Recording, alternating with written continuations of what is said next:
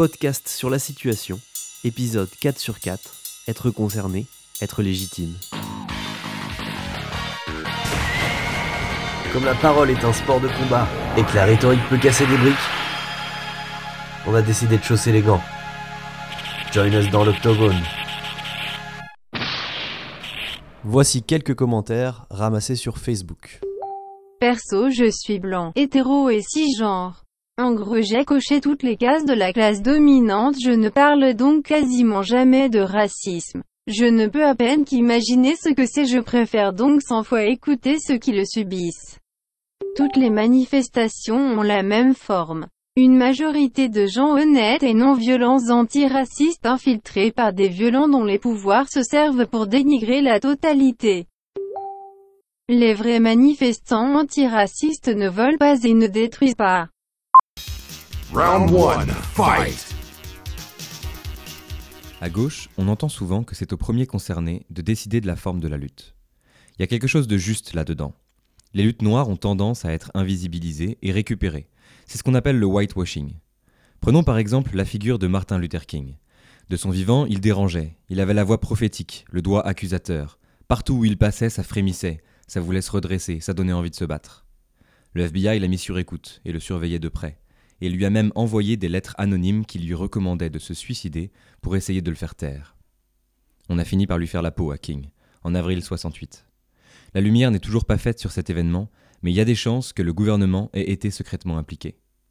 Il s'en est suivi un soulèvement massif dans tous les États-Unis. Les historiens appellent ça le soulèvement de la Semaine sainte.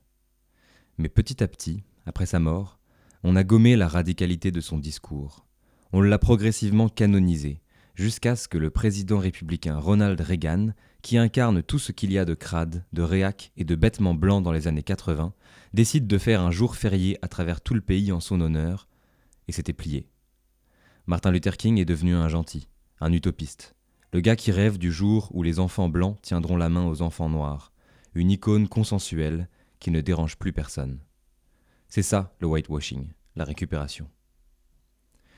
Cela étant, L'argument des premiers concernés est utilisé non pas pour contester la récupération de ceux qui sont extérieurs au mouvement comme les politiciens, mais plutôt pour établir des distinctions au sein du mouvement. Et très souvent, la violence a quelque chose à faire là-dedans. En effet, selon ce discours, ceux qui sont les premiers concernés dans les luttes raciales, à savoir les Noirs et tous ceux qui sont, comme on dit, racisés, sont aussi ceux qui sont les plus exposés à la violence policière.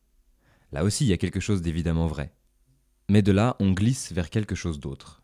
Il y aurait des blancs, des casseurs, des autonomes, des ultras, des anarchistes, peu importe le nom qu'on leur accole, qui auraient le luxe d'aller faire l'émeute sans, eux, en subir les conséquences brutales.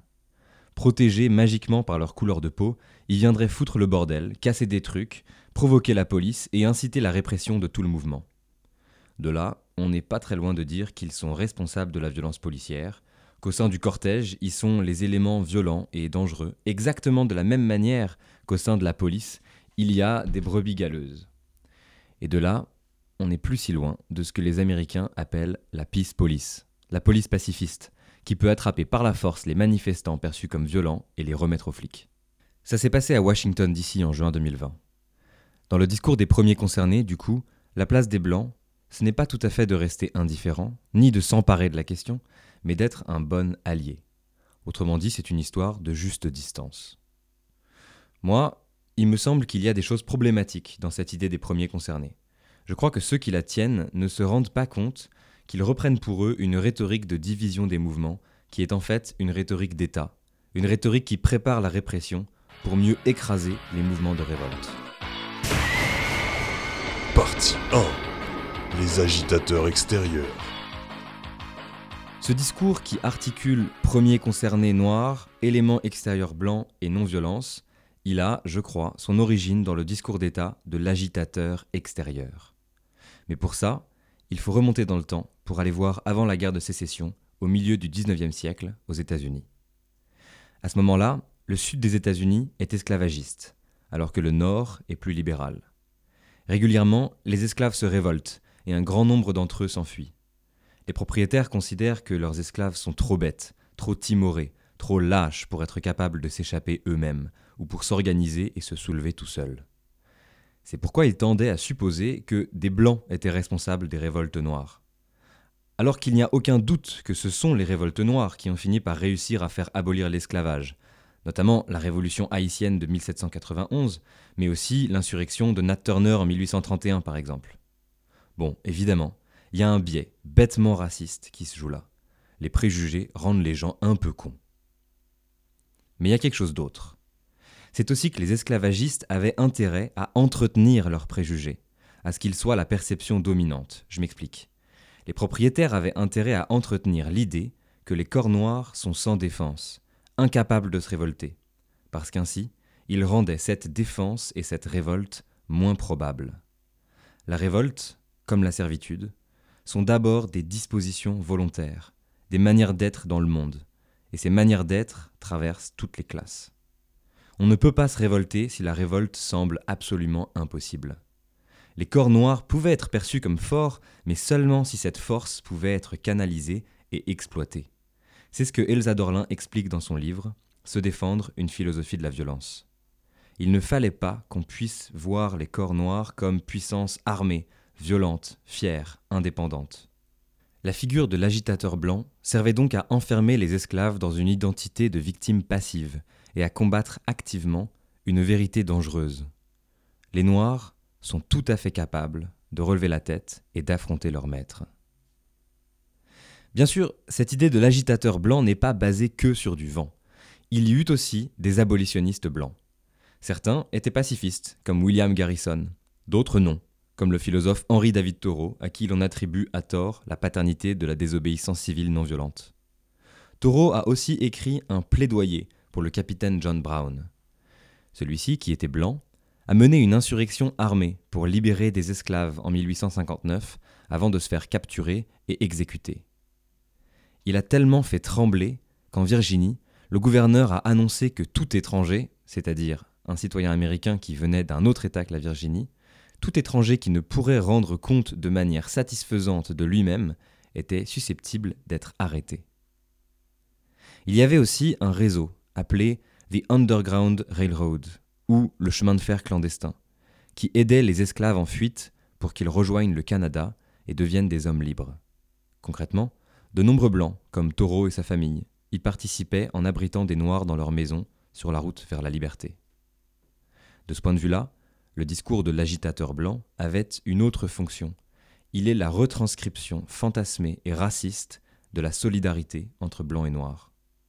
Et il vient tenter de saper cette solidarité existante. Il vient essayer d'empêcher que des gens se sentent pris ensemble dans un même combat. Le discours de l'agitateur a aussi été massivement utilisé au cours des années 60. Là encore, il s'appuyait sur une base factuelle. Martin Luther King, encore lui, venait d'Atlanta, en Géorgie, mais il se déplaçait dans tout le pays pour organiser des campagnes. Lui aussi, on l'a accusé d'être un agitateur extérieur. Des groupes d'étudiants racialement mixtes ont organisé des Freedom Rides l'été 1961. Ils sillonnaient le sud en bus afin de visibiliser la ségrégation raciale. Encore une fois, donc, il existait une solidarité factuelle entre différents groupes, et là encore, l'idée de l'agitateur extérieur venait tenter de diviser le mouvement. Lorsqu'une émeute a éclaté à Montgomery dans l'Alabama en mai 1961, le gouverneur John Patterson a par exemple utilisé ce terme d'agitateur afin de justifier d'en recourir à une loi martiale, une loi d'exception, pour mater la révolte. Bref, le discours qui oppose strictement des Noirs concernés, authentiquement souffrants, innocents et victimes du racisme, à des Blancs irresponsables, agitateurs, motivés idéologiquement mais qui ne vivent pas l'oppression dans leur chair et qui ne subiront pas les conséquences de leurs actes, ce discours provient d'une rhétorique raciste, qui cherche à maintenir les Noirs dans un état de victimes passives et veules, incapables de s'armer ni de faire violence par eux-mêmes, et qui vise par le même coup à trancher la solidarité entre les classes, entre les formes de racialisation.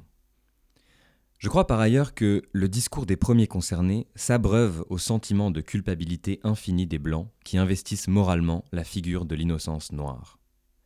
Il faut dire que le mouvement pour les droits civiques a sa part de responsabilité, car il a immensément joué de cette pureté morale.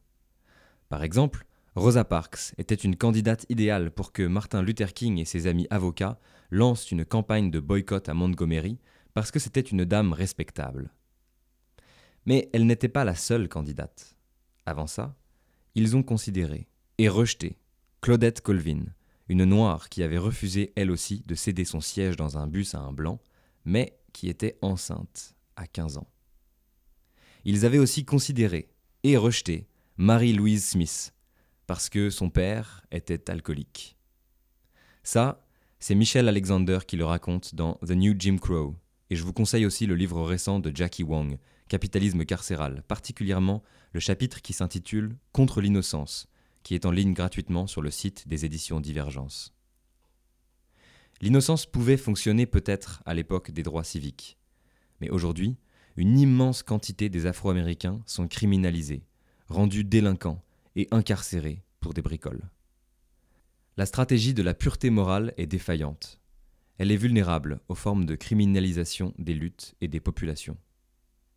Et c'est précisément sa logique que réitère la rhétorique des premiers concernés, une logique qui oppose les blancs irresponsables et politisés aux noirs victimes et sans défense qui n'ont pas fait le choix de résister.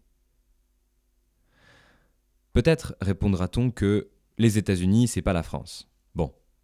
On a répondu à cet argument dans le détail dans le premier épisode du podcast. Cela dit, il est vrai que jusqu'à présent, on n'a fait que critiquer. Pour les fans de rhétorique, notre fil rouge suit une argumentation pro et contra. On a une idée qu'on veut critiquer, on commence par argumenter contre. L'idée que les Blancs ne sont pas concernés par la lutte raciale est une idée qui vient du racisme et de la répression d'État. Contra. Maintenant, on va argumenter pour, pro. C'est-à-dire qu'on va dire pourquoi les Blancs sont concernés par la question raciale. Partie 2. Les blancs sont concernés. Souvent, on désigne tous les gens qui ne sont pas blancs comme des racisés. C'est une manière de dénaturaliser la race, de dire que, bien sûr, les gens ont biologiquement une certaine couleur de peau, certaines caractéristiques faciales et capillaires, etc., mais que par ailleurs, la race est une opération de construction sociale. Bon, c'est vrai, et c'est important. Mais ce que ce terme néglige, et c'est pourtant évident, c'est que les blancs aussi sont racisés. Ils sont racisés comme blancs. Ça, c'est Ouria Boutelja qui le dit. De la même manière que les patrons sont pris dans un rapport de classe qui les oppose et les relie aux ouvriers, que les hommes sont pris dans un rapport de genre qui les oppose et les relie aux femmes, les blancs sont pris dans un rapport de race qui les oppose et les relie aux noirs et aux autres races. Je vais commencer par une anecdote que j'ai mis un peu de temps à accepter de raconter parce qu'elle est un peu honteuse. En 2013, je vivais au Moyen-Orient. À l'époque, je lisais Marx et Judith Butler. J'en apprenais sur l'oppression sexuelle. Je participais à des manifs contre les violences domestiques et à une occupation contre la hausse des frais de scolarité de la fac où j'étais. J'apprenais ce que c'était que l'orientalisme et les dynamiques coloniales en Égypte et au Soudan. Je lisais Une histoire populaire des États-Unis et l'autobiographie de Leila Khaled, une révolutionnaire palestinienne. J'avais des discussions tous les deux jours sur l'oppression et la révolte. Un jour, je rentre dans un café, pas loin de chez moi, où il y avait une belle bibliothèque, des verrières spacieuses, et où se tenaient régulièrement des réunions féministes. Le lieu était vide, presque, à part une femme noire qui tenait le bar et qui avait l'air de s'ennuyer. Elle avait son smartphone à la main. Et là, j'ai une pensée incongrue qui me traverse l'esprit. Est-ce qu'elle sait lire? C'était juste une pensée comme ça. Ça n'a duré qu'une seconde à peine, une fraction de seconde, rien qu'un instant. On ne maîtrise pas ce genre de moment. Ça, c'était le racisme qui me traversait, comme un courant d'air qui traverse une pièce, ou comme une odeur nauséabonde qui remonte de la cave. Est-ce qu'elle sait lire mais moi, j'ai pas demandé à ce qu'on me foute des pensées comme ça dans la tête. Des pensées étroites, bizarres, si évidemment irrationnelles. James Baldwin, un écrivain américain noir et homosexuel qui a vécu en France une bonne partie de sa vie, a écrit dans un livre incroyable que la subjectivité blanche est terriblement pauvre. Ça s'appelle La prochaine fois le feu. Je vous recommande vivement de le lire, et il faut que je le cite. Voilà ce qu'il écrit à propos de l'incapacité des Blancs à restituer la complexité des émotions du blues, et plus profondément, à propos de tout ce que les Blancs projettent inconsciemment dans les corps noirs. Dans tout le jazz, et particulièrement dans le blues, il y a quelque chose d'acide et d'ironique, d'assuré et d'à double tranchant. Les Américains blancs semblent penser que les chansons gays sont gays et que les chansons tristes sont tristes. Et c'est exactement ainsi, Dieu nous le pardonne, que la plupart des blancs américains les chantent avec, dans un cas comme dans l'autre, des accents si incurablement, si spontanément prétentieux qu'on n'ose même pas imaginer la température du congélateur d'où s'échappent leurs braves petites voix asexuées. Les Américains blancs ne comprennent pas les profondeurs dont est issue cette obstination ironique, mais ils soupçonnent cette force d'être sensuelle et la sensualité les terrifie, et ils ne la comprennent plus. Ce mot sensuel n'est pas destiné à évoquer les fuligineuses et frémissantes nymphes et de priapiques et talons noirs. J'ai à l'esprit quelque chose de beaucoup plus simple et terre à terre. Être sensuel pour moi, c'est respecter et tirer joie de la force de la vie, de la vie elle-même et d'être présent dans tout ce que l'on fait, de l'effort d'aimer à la rupture du pain. Un grave danger menace les habitants d'une nation qui en viennent à avoir si peu confiance en leurs propres réactions et ont, comme c'est le cas ici, perdu tout sens du bonheur. C'est cette inquiétude qu'on rencontre en chaque Américain blanc, cette incapacité à se renouveler à la source de sa propre vie. C'est pourquoi tout ce que les Blancs ignorent des Noirs révèle précisément et inexorablement ce qu'ils ignorent d'eux-mêmes. Baldwin met le doigt sur un point aveugle de la théorie du privilège et de l'oppression. Il dit que la position des Blancs n'est pas enviable, que c'est une forme de vie souffrante à sa manière. Alors là, je vois les gens débouler, en trompettant qu'on ne va quand même pas s'apitoyer, qu'on ne peut pas mettre dans la balance la souffrance de l'opprimé et la souffrance de l'oppresseur. C'est tout à fait évident, et le propos n'est ni de disculper les salauds, ni de minimiser les structures de domination. Mais ce que James Baldwin nous laisse entendre, c'est que la position de domination n'est pas une position désirable. La position de privilège n'est pas désirable. C'est une manière de vivre étriquée et médiocre. Virginie Despentes dit la même chose à propos de la masculinité dans King Kong Theory.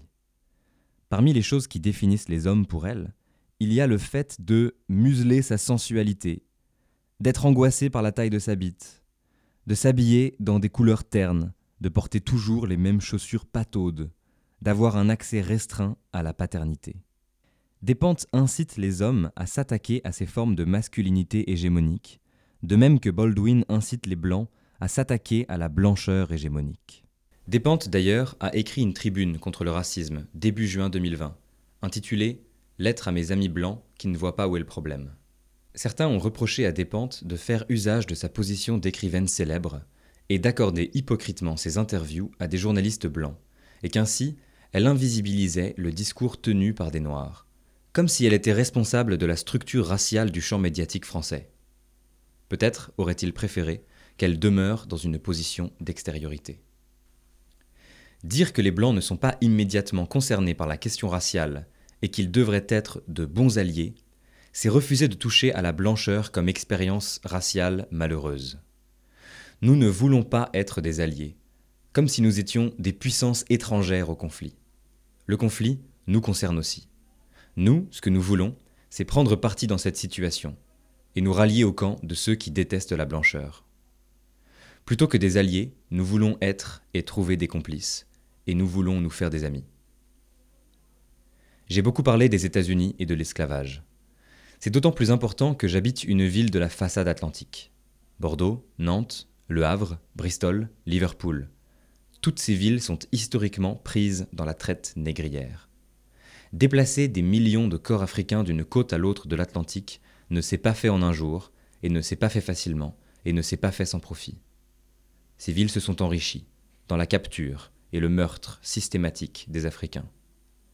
Sur la période de la traite négrière, des centaines et des centaines de milliers d'Africains affaiblis et épuisés par les conditions atroces de transport ont été balancés à l'océan pour s'y noyer s'ils n'étaient pas déjà morts. Les villes européennes y ont gagné. Des types se sont enrichis fabuleusement. Ils ont construit des maisons, des palais, des résidences et des routes. Leurs noms et leurs capitaux irriguent les villes encore aujourd'hui. Par exemple, le nom de Edward Colston à Bristol. Les villes atlantiques sont des villes riches, parce qu'elles ont été des villes négrières. Le charme des boulevards et l'élégance des façades proviennent en droite ligne de l'esclavage américain. I'll be so glad when, oh, when the sun go down. When the sun go down. I'll be be so glad When the sun go down. I ain't all that sleepy, but Uh-huh. I wanna lie down. Just wanna lie down. I ain't all that sleepy, but Uh-huh. I wanna lie down. Just wanna lie down. I wanna lie down, baby. I wanna lie down. Just wanna lie down. I down. Just wanna lie down. Oh, what got the matter, baby? Yeah, I can't see. I can't see. Oh, what got Et il y a plus. Lors de la première moitié du XIXe siècle, le sud esclavagiste des États-Unis est l'une des économies les plus importantes du monde, produit des marchandises comme du coton et l'exporte partout. L'extraction maximale de la force de travail des corps noirs a joué un rôle crucial au moment de l'industrialisation, c'est-à-dire dans le développement du capitalisme tel qu'on le connaît aujourd'hui. Être blanc en France, aujourd'hui, c'est hériter de cette histoire-là aussi. L'esclavage irrigue nos villes. Comment accueillerons-nous cet héritage? Nous savons comment la police l'accueille. Clé d'étranglement, plaquages ventraux, coups de matraque, contrôle humiliant, torture à l'arrière des camions. Les murs de nos villes nous interpellent, le passé est écrit dans les pierres. Quant à nous, nous prenons position autrement. Vous avez déjà écrit que quand on se met à haïr quelqu'un, on se détruit soi-même. Et en fonction de cette phrase-là, je voulais vous demander, en terminant, quelle est votre position morale à vous par rapport à la violence qui, euh, qui s'exerce aux États-Unis? Quelle violence? Parle de violence de... de, de- Les deux sortes de violence. La violence du noir contre le blanc, la violence du blanc contre le noir. Il n'y a qu'une seule violence. Il n'y a qu'une seule violence. Il y a la violence qui condamne, n'est-ce pas? Le père n'ava de- n'ava pas pouvoir de se lever son, son enfant. Il y a la violence qui condamne l'homme de ne pas pouvoir protéger sa femme. Il y a la violence qui condamne, n'est-ce pas? Quelqu'un qui travaille toute une vie pour sauver sa famille ne peut pas pouvoir pour le faire. Il y a la violence qui dit nigger. Il y a la violence qui vous met dans une cage et pour la vie, qui vous définit et pour toujours. Il y a cette violence en Amérique. Le noir, le noir, la violence du noir est, est absolument rien contre cela. La violence est définie toujours pour l'éternité par quelqu'un qui vous méprise. Ça, c'est la violence. Et contre cette violence Ça tue. Ça tue. Ça tue chaque 24 heures du jour. Et ça, ça se tue les millions de gens. C'est beaucoup pire que la bombe atomique. Ça, c'est la violence. James Baldwin sur Radio-Canada en 1967. Le racisme systémique, la violence raciste de la police, que ce soit en France ou aux États-Unis, sont l'une des manières dont ce monde est dégueulasse, l'une des manières dont le monde est traversé par la question révolutionnaire. Cette question, c'est celle qui cherche à abolir un ordre insoutenable. C'est une question que parfois plus grand monde n'entend, puis qui sourde, qui pulse, et que toutes les bouches finissent par crier à l'unisson. C'est cela qu'il s'est passé à Minneapolis et dans tous les États-Unis. C'est une question qui divise le monde en deux camps, celui de l'ordre et celui de l'éruption. La question révolutionnaire trace une ligne de partage entre ceux qui veulent rejoindre et ceux qui veulent faire taire, à force de discours et de grenades lacrymogènes.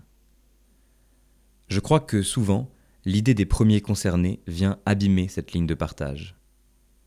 Je ne dis pas qu'il faut perdre toute attention, gommer toutes les différences.